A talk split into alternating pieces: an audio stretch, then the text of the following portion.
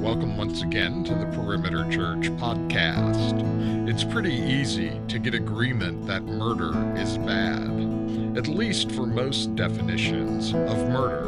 Lead teacher Jeff Norris continues the series, The Ten Commandments, with this sermon entitled Do Not Murder, which covers Exodus chapter 20, verse 13, and Matthew chapter 5, verses 21 and 22. For more information and to watch or hear other sermons, please visit our website at perimeter.org. Thank you for joining us today. Good morning, Perimeter Church. It's uh, my blessing with my family and I to be here and to minister to you with the scripture reading, which is uh, from Exodus 20 13 to 17.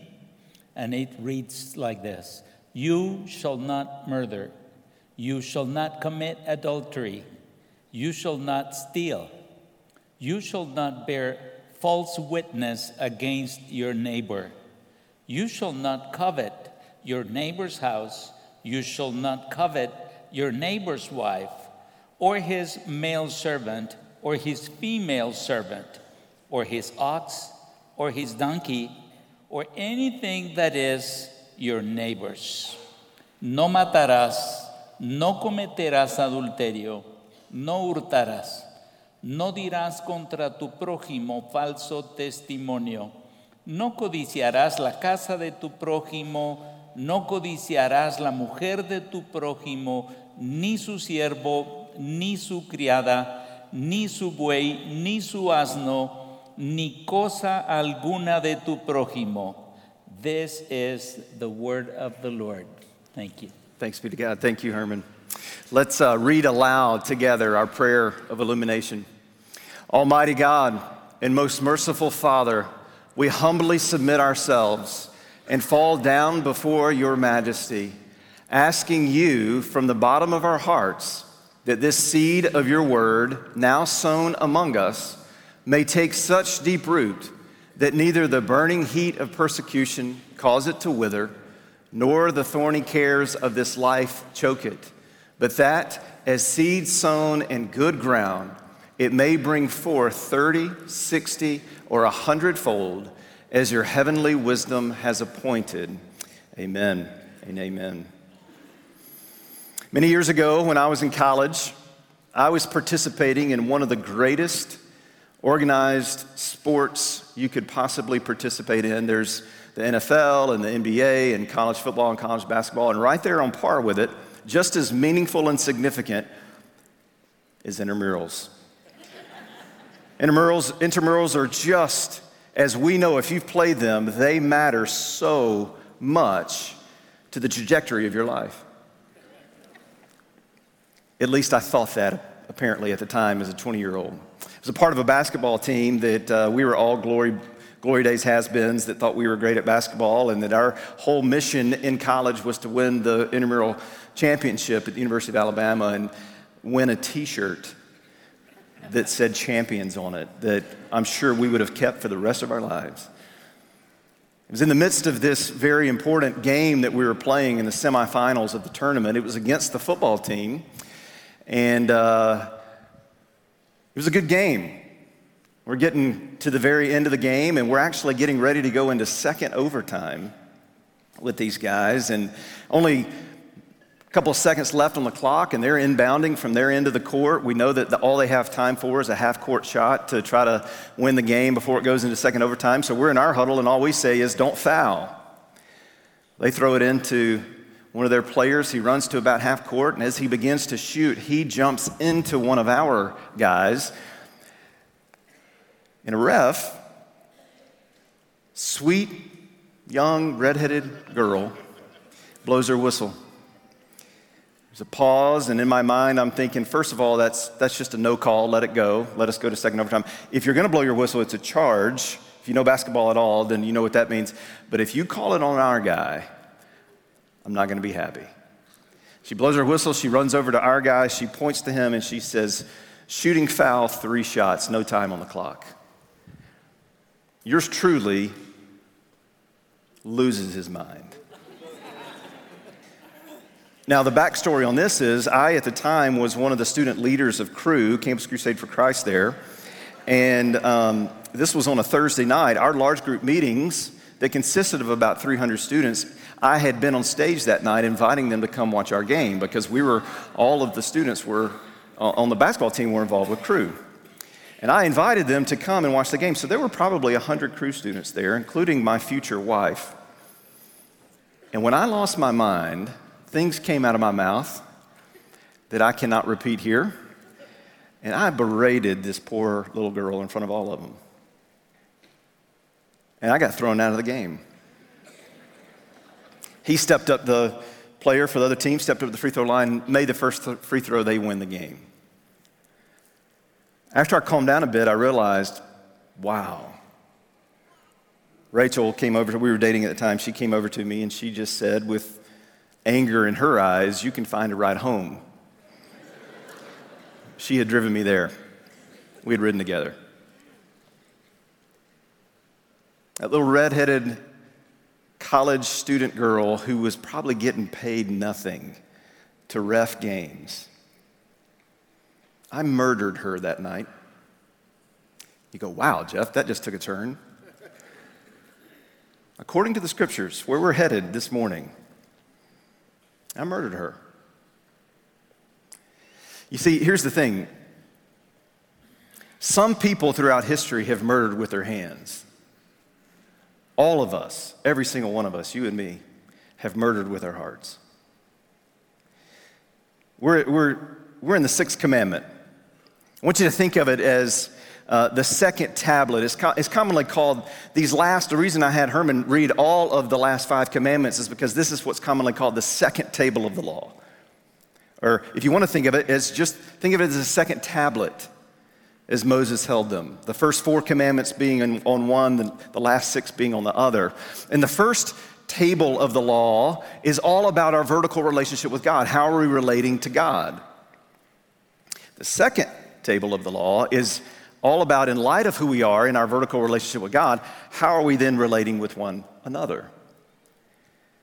And so last week, had we gone in order, uh, we would have been on honor your father and mother. That was the beginning of the vertical, uh, the horizontal orientation as to the implications of the law. This week, we're looking at do not murder. Now, it would, it would seem fitting, and you probably wouldn't blame me if I just said, the sixth commandment, you'll find it in verse 13 of Exodus 20, is you shall not murder. I think we got this one okay. I think we understand it. Let's pray. You would all go, I mean, yeah, I guess it's pretty straightforward. But Jesus, as he often does, and we'll get to this in a moment, Jesus, as he often does, he takes the law for us and he moves it beyond the behavioral side and to the heart. And that's why, based on Jesus' teaching and based on the implications of the law, not just with our behavior and how we might modify or live out the law, but what's going on in the root of our hearts, we become a people who not one of us can raise our hands and say guiltless.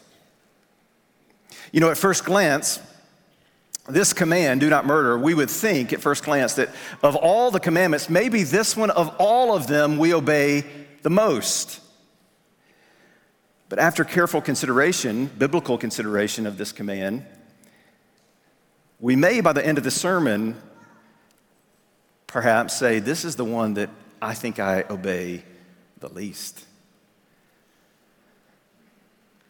Some, over the course of time, have outwardly murdered with their hands. All of us, every single one of us, we have murdered with our hearts. There's only one there's only one who could raise his hand. Whoever has, who's lived on the face of the earth can raise his hand and say, guiltless. I've never murdered with my hands. I've never murdered with my heart. We'll get to him in just a few moments. We think about the table of the law. This is why Jesus summed up the law in Matthew 22. Remember, the great commandment, he says this You shall love the Lord your God with all your heart and with all your soul and with all your mind. This is the great and first commandment.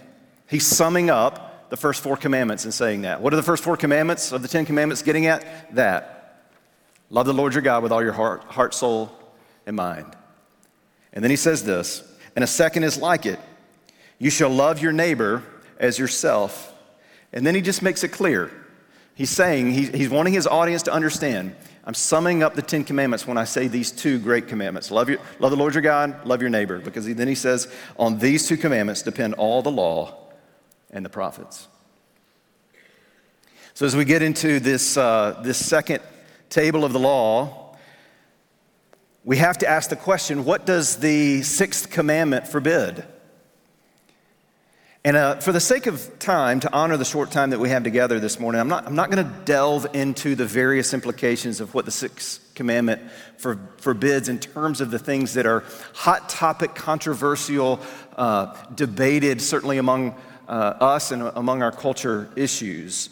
But I will tell you this in short, on those issues, in short, the sixth commandment for, forbids four things primarily it, it forbids homicide, abortion, suicide, and euthanasia. As we begin to think about this commandment, what is it saying that is involved in do not murder? Well, it would include those four things. And if you want to do a, a deeper study and dive into that, two of the books that I've recommended uh, for you all to read during this series are uh, one that's written by Alistair Begg called uh, Pathway to Freedom and another one called, uh, called the, just simply The Ten Commandments by Kevin DeYoung. Both of them in those books, they're both available in our bookstore. You can order them online as well, any Amazon, any of those places.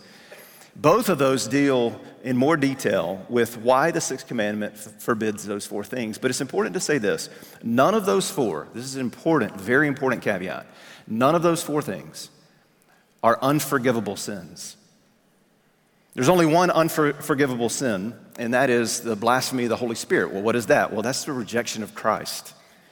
Not believing upon Christ is the only unfor- unforgivable sin. That's the only one that damns us to hell ultimately.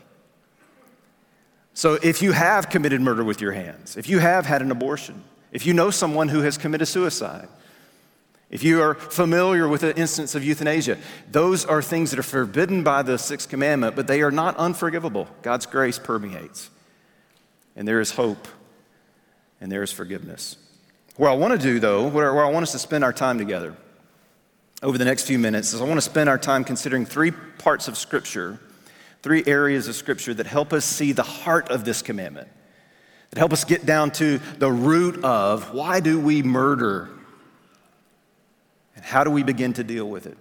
So here's where I want us to go first. I want us to consider Cain. I want us to go to the first murder in human history and consider what happened in this story. Genesis 4 1 through 10. I won't read it, but you're familiar with the story, probably, even if you're not church or been in church or a Christian.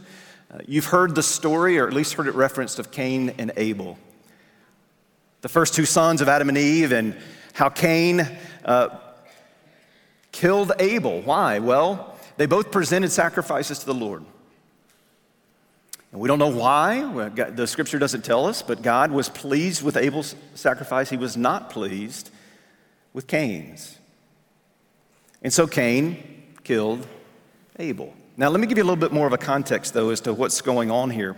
In the previous chapter, Genesis 3 is when Adam and Eve sinned when they took of the fruit and they disobeyed God and they thought that they could be like God by taking of the fruit and so forth. And in the midst of that chapter, God is pronouncing a curse upon uh, the serpent, upon the man, upon the woman, and upon the earth as a result of sin. Sin has to be cursed, there has to be punishment with sin. God is holy, He must be just. And in His justice, He's pronouncing a curse. And in pronouncing a curse on the serpent, there is a famous, beautiful first preaching of the gospel. The first preaching of the gospel, gospel is good news. In the midst of pronouncing a curse upon the serpent, he says to the serpent, he says, I will put enmity, strife between you and her offspring, your offspring and hers. And then he makes a promise. God makes a promise. He says, You will bruise his heel, talking about the offspring of Eve. You'll bruise his heel. You will think you've done great damage to him. But ultimately, he will crush your head. It's a, it's a foreshadowing of that there's one coming from the seed, from the offspring of Eve, who's going to crush the head of the serpent. Now, what Eve and Adam didn't know is when that would happen. So, if you look at the beginning of chapter 4 of, of Genesis, It says this in the first verse. It says, Now Adam knew Eve, his wife, and she conceived and bore Cain.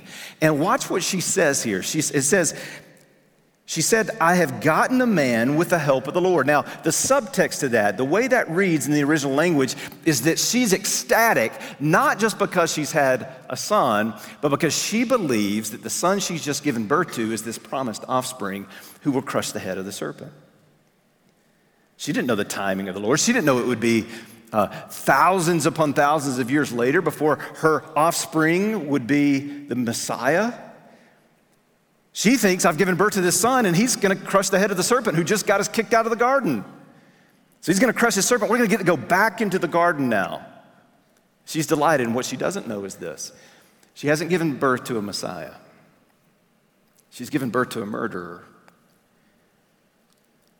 And what's at the heart of Cain?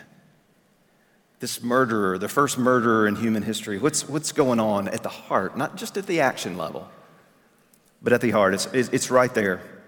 It's right there in the text. What, what drove Cain to murder Abel? Verse 4 and 5. And the Lord had regard for Abel and his offering, but for Cain and his offering he had no regard. Now, watch this. So Cain was very angry, and his face fell. I have found Jen Wilkin to be very, very insightful and helpful in our study of the Ten Commandments in her book, 10 Words to Live By. She says this. She says, The last six commandments will press us to evaluate how we respond to the image of God as represented in our fellow man. Now, listen to this. They will warn us that all mistreatment of our image bearing neighbor springs from an underlying desire to denigrate God Himself. Don't miss that.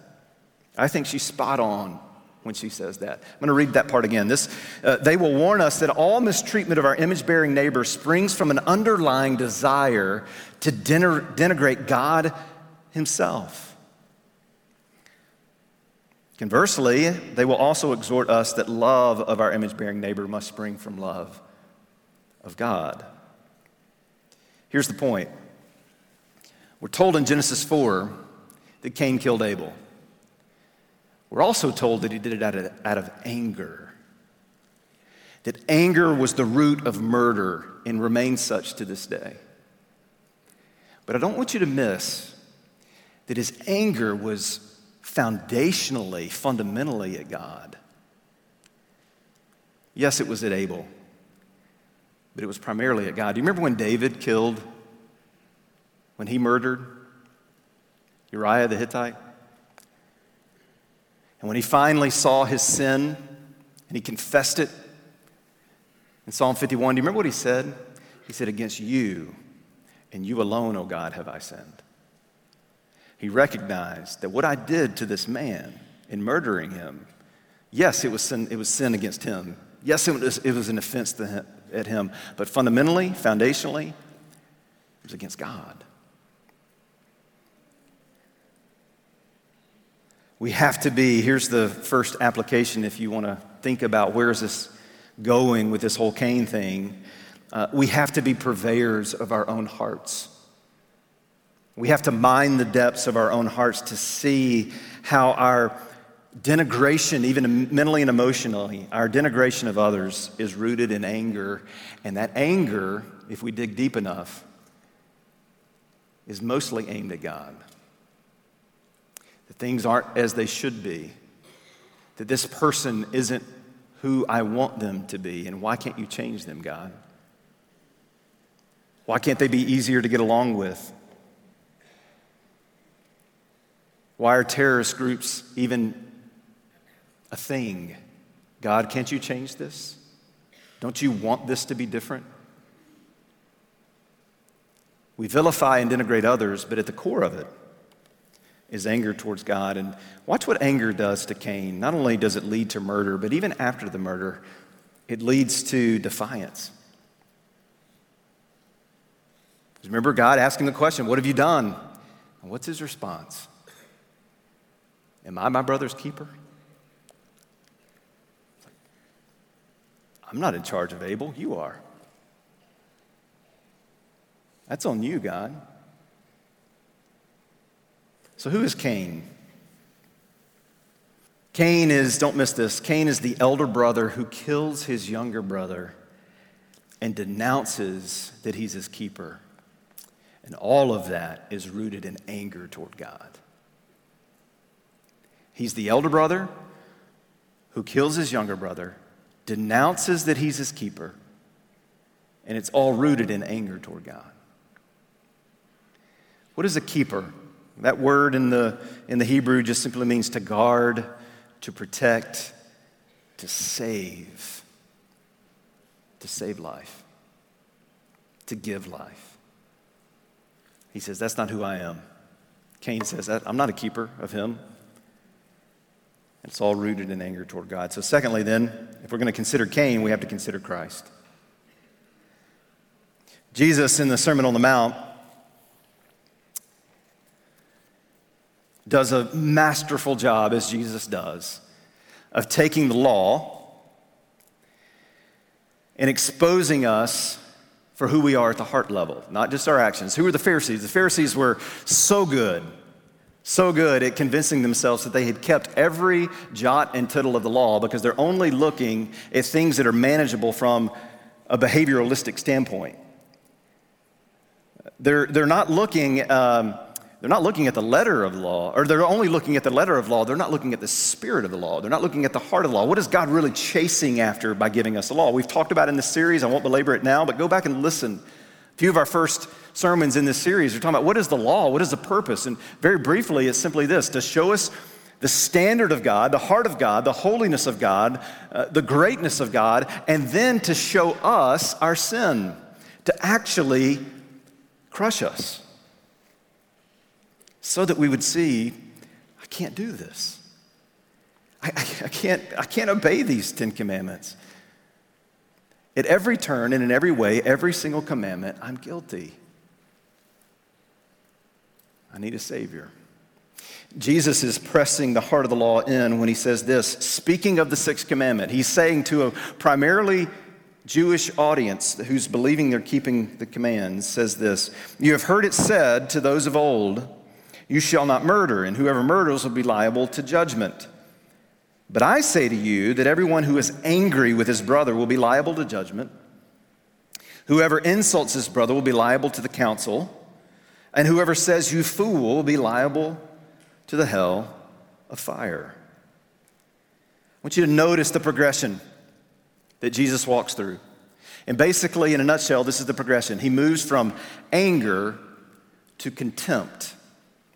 If you're angry with your brother, with your neighbor, with your sister, with image bearers, if you're angry with another person, then you're liable to judgment. And what he's talking about there is he's talking about unrighteous anger, sinful anger. There is such a thing as righteous anger. I'll talk about that a little bit more in just a moment. But it's, it's anger, but then it moves quickly to, he says, and then if you insult, and that word insult there is, is the uh, Greek word uh. And that word, it, it, it is this powerful, strong word that just simply gets it great contempt for someone else, such that we judge their character. We question their character. It's not just I'm angry with you, it's I'm questioning if you are a person that I should even consider of good character. But then it quickly moves to you fool which is another way of saying not only am I questioning your character, I'm questioning your worth. It all, remember, what's the root? The root is anger. What was the root of, for Cain? It was anger. What does anger do? Anger gives birth to contempt. What does contempt do? Contempt gives birth to death. If not with hands, with heart, that I would rather you be dead. I don't think you are worth being alive. That's this type of anger.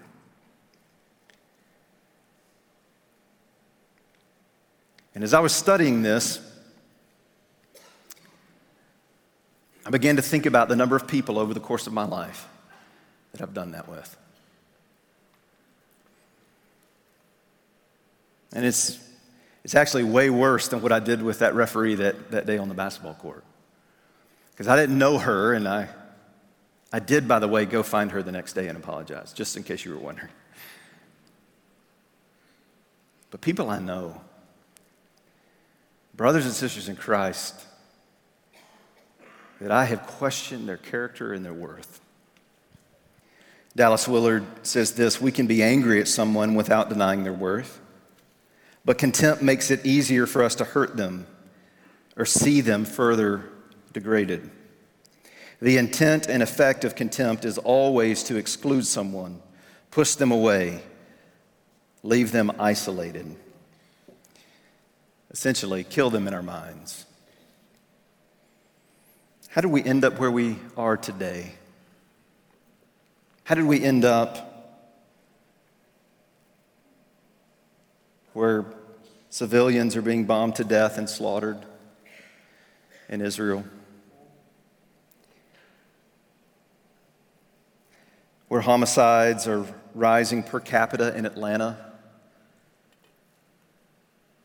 Over the last four years, significant increase where suicides are at an all time high among teenagers and young adults, where abortions continue to happen daily by the thousands despite any legal measures, where mass shootings plague our nation, not too unlike the plagues of ancient Egypt, even.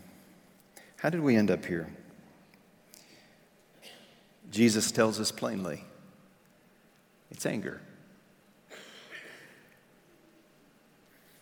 It's, it's honestly I think, in just in my 20 plus years of pastoring, I, I think it's one of the most undealt with sins in the church anger.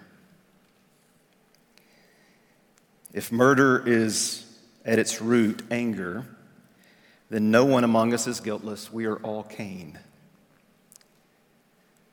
Which is why we all desperately, desperately need Christ. We're all Cains desperately needing Christ. And who is Jesus? Remember, we asked the question a moment ago who is Cain? And if Cain is the older brother who killed his younger brother and denounced that he was his keeper, all out of an anger towards God, listen to who Jesus is. It's so beautiful. He's the older brother who saves his younger brothers and sisters and demonstrates that he is their keeper all out of a love for God. He's the complete and total opposite of Cain. And how? How, how does he save? The older brother who saves his younger brothers and sisters, and he demonstrates, I am their keeper, I am their protector, I am the one who gives them life. How did, how did he give us life? Catch the beautiful redemptive irony by being murdered. By being murdered at the hands of angry Cains like you and me. And in that murder, he gives us life. We have to consider the church, lastly. We ask the question, who is Cain? We ask the question, who is Christ? We have to ask the question, who are we? And we'll start, we'll start with the, the, uh, the unpretty picture of who we are. In David Powlison's book, Good and Angry, he has a chapter. The title of the chapter is this Do you have a serious problem with anger? It's the title of the of the chapter. Here's the content of the chapter the whole entire chapter. Yes. That's it. That's all it is. You open, you get to that chapter. Do you have a serious problem with anger? Yes. Turn the page, next chapter. You and I have an anger problem. We have to own it. Which means, according to Jesus' teaching, we also have a murder problem. As I said a moment ago, anger is not a sin. Jesus was angry in the temple. There is such a thing as righteous anger. And we should have righteous anger over things that are happening in this world. Many of the things that are happening right now, yes, righteous anger. We do not want things to be the way that they are in so many ways. And there is righteous anger in that. I, I want to say this, though. Far too often, Far too often, I've watched this be true. You've heard me say this if you've been around. Far too often, especially in these last few years, with all that we've been walking through and dealing with, what many in the church justify as righteous anger simply isn't. It's just plain old ugly anger. And it in no way endears us to one another, and it certainly doesn't endear those who don't know Jesus to Him. Righteous anger purifies and, lead, purifies and leads to life. Unrighteous anger destroys and leads to death. Just this week, just this week, Sam Allberry, a fellow minister of the gospel, uh, he tweeted out this. I don't know if you call it that anymore X, Twitter, whatever it's called. He said this It's time to delete this account and leave X, Twitter. The relentless, the relentless ugliness is not worth it. We, know, we all know it can be toxic here, but it has been the conduct, the conduct of Christian leaders that has most grieved me. Slander works, and I just don't have the will to deal with it anymore. Who is Sam Allberry? Sam is a faithful follower of Jesus. In recent years, he's been outspoken about his lifelong struggle with same sex attraction. He's also been even more outspoken, beautifully so, about the sufficiency of Christ and his commitment to celibacy. He has time and time and time again shared his story as a pastor in God's church to say over and over again, I will gladly choose obedience to God and celibacy than obedience to my flesh and sin. And I've prayed and asked God to take these desires away from me, and for whatever reason, they're not going away. And as long as they're there, I will crucify them for I am crucified with Christ. I no longer live, but Christ lives in me. And the life I live in the body, I now live by faith in the Son of God who loved me and gave himself up for me. I, I don't know personally if I've come across anyone in recent years that more beautifully demonstrates the greatness, the goodness, the sufficiency, the satisfying nature of Jesus in the midst of the human struggle against sin. This brother has glorified Christ. But what has he gotten on Twitter? He's gotten other Christians constantly berating him, angry with him, to the point to where he finally said this week, I'm out. I can't do it anymore.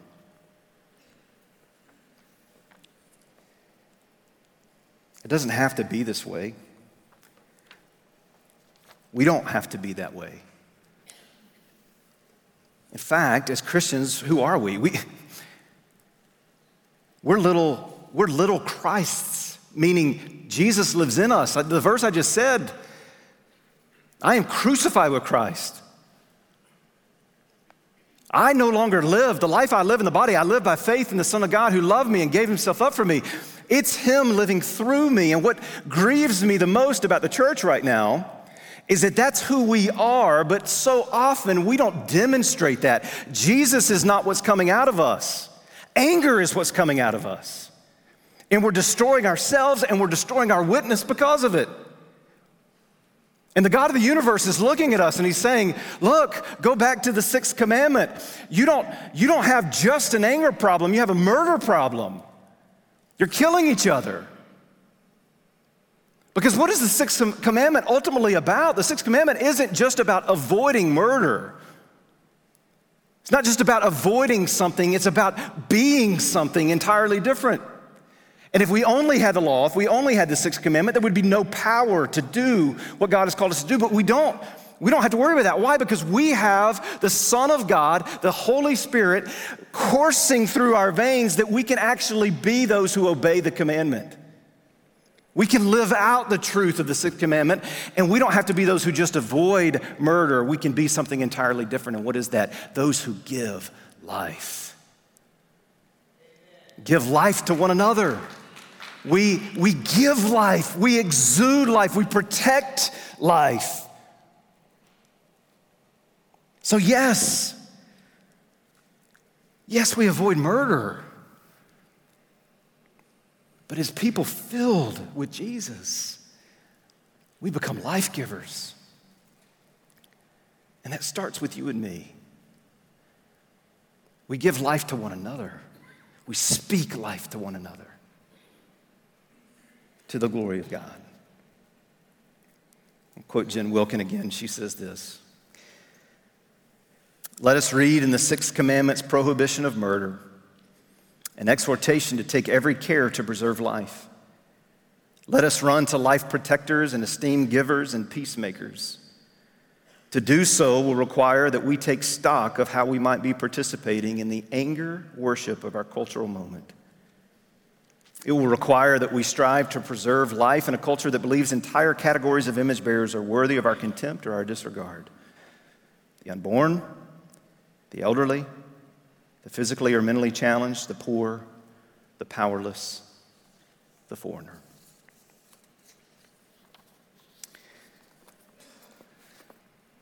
As it is with the commandments, if we're allowing the Spirit to do His great work within us,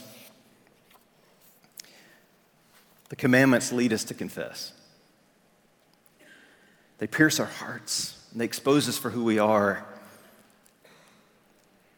And they produce within us a deeper desire for Jesus to become more in us, that we would be more like him. So let's confess. Let's read aloud together this confession of sin. Father, we confess that our hearts are often full of anger Sometimes that anger is directed at people we love the most. Sometimes it's directed at those we don't know at all. Time and time again, we have found you to be slow to anger and abounding in steadfast love. Yet, time and time again, we are quick to anger and lacking in steadfast love. Forgive us, O God. We marvel at your grace towards us, that you, having every right to pour out wrath and anger upon us, have poured out grace upon grace. Deserving death, you have granted us life abundant and life eternal in your Son. Praise be to God. Amen. Would you take a moment?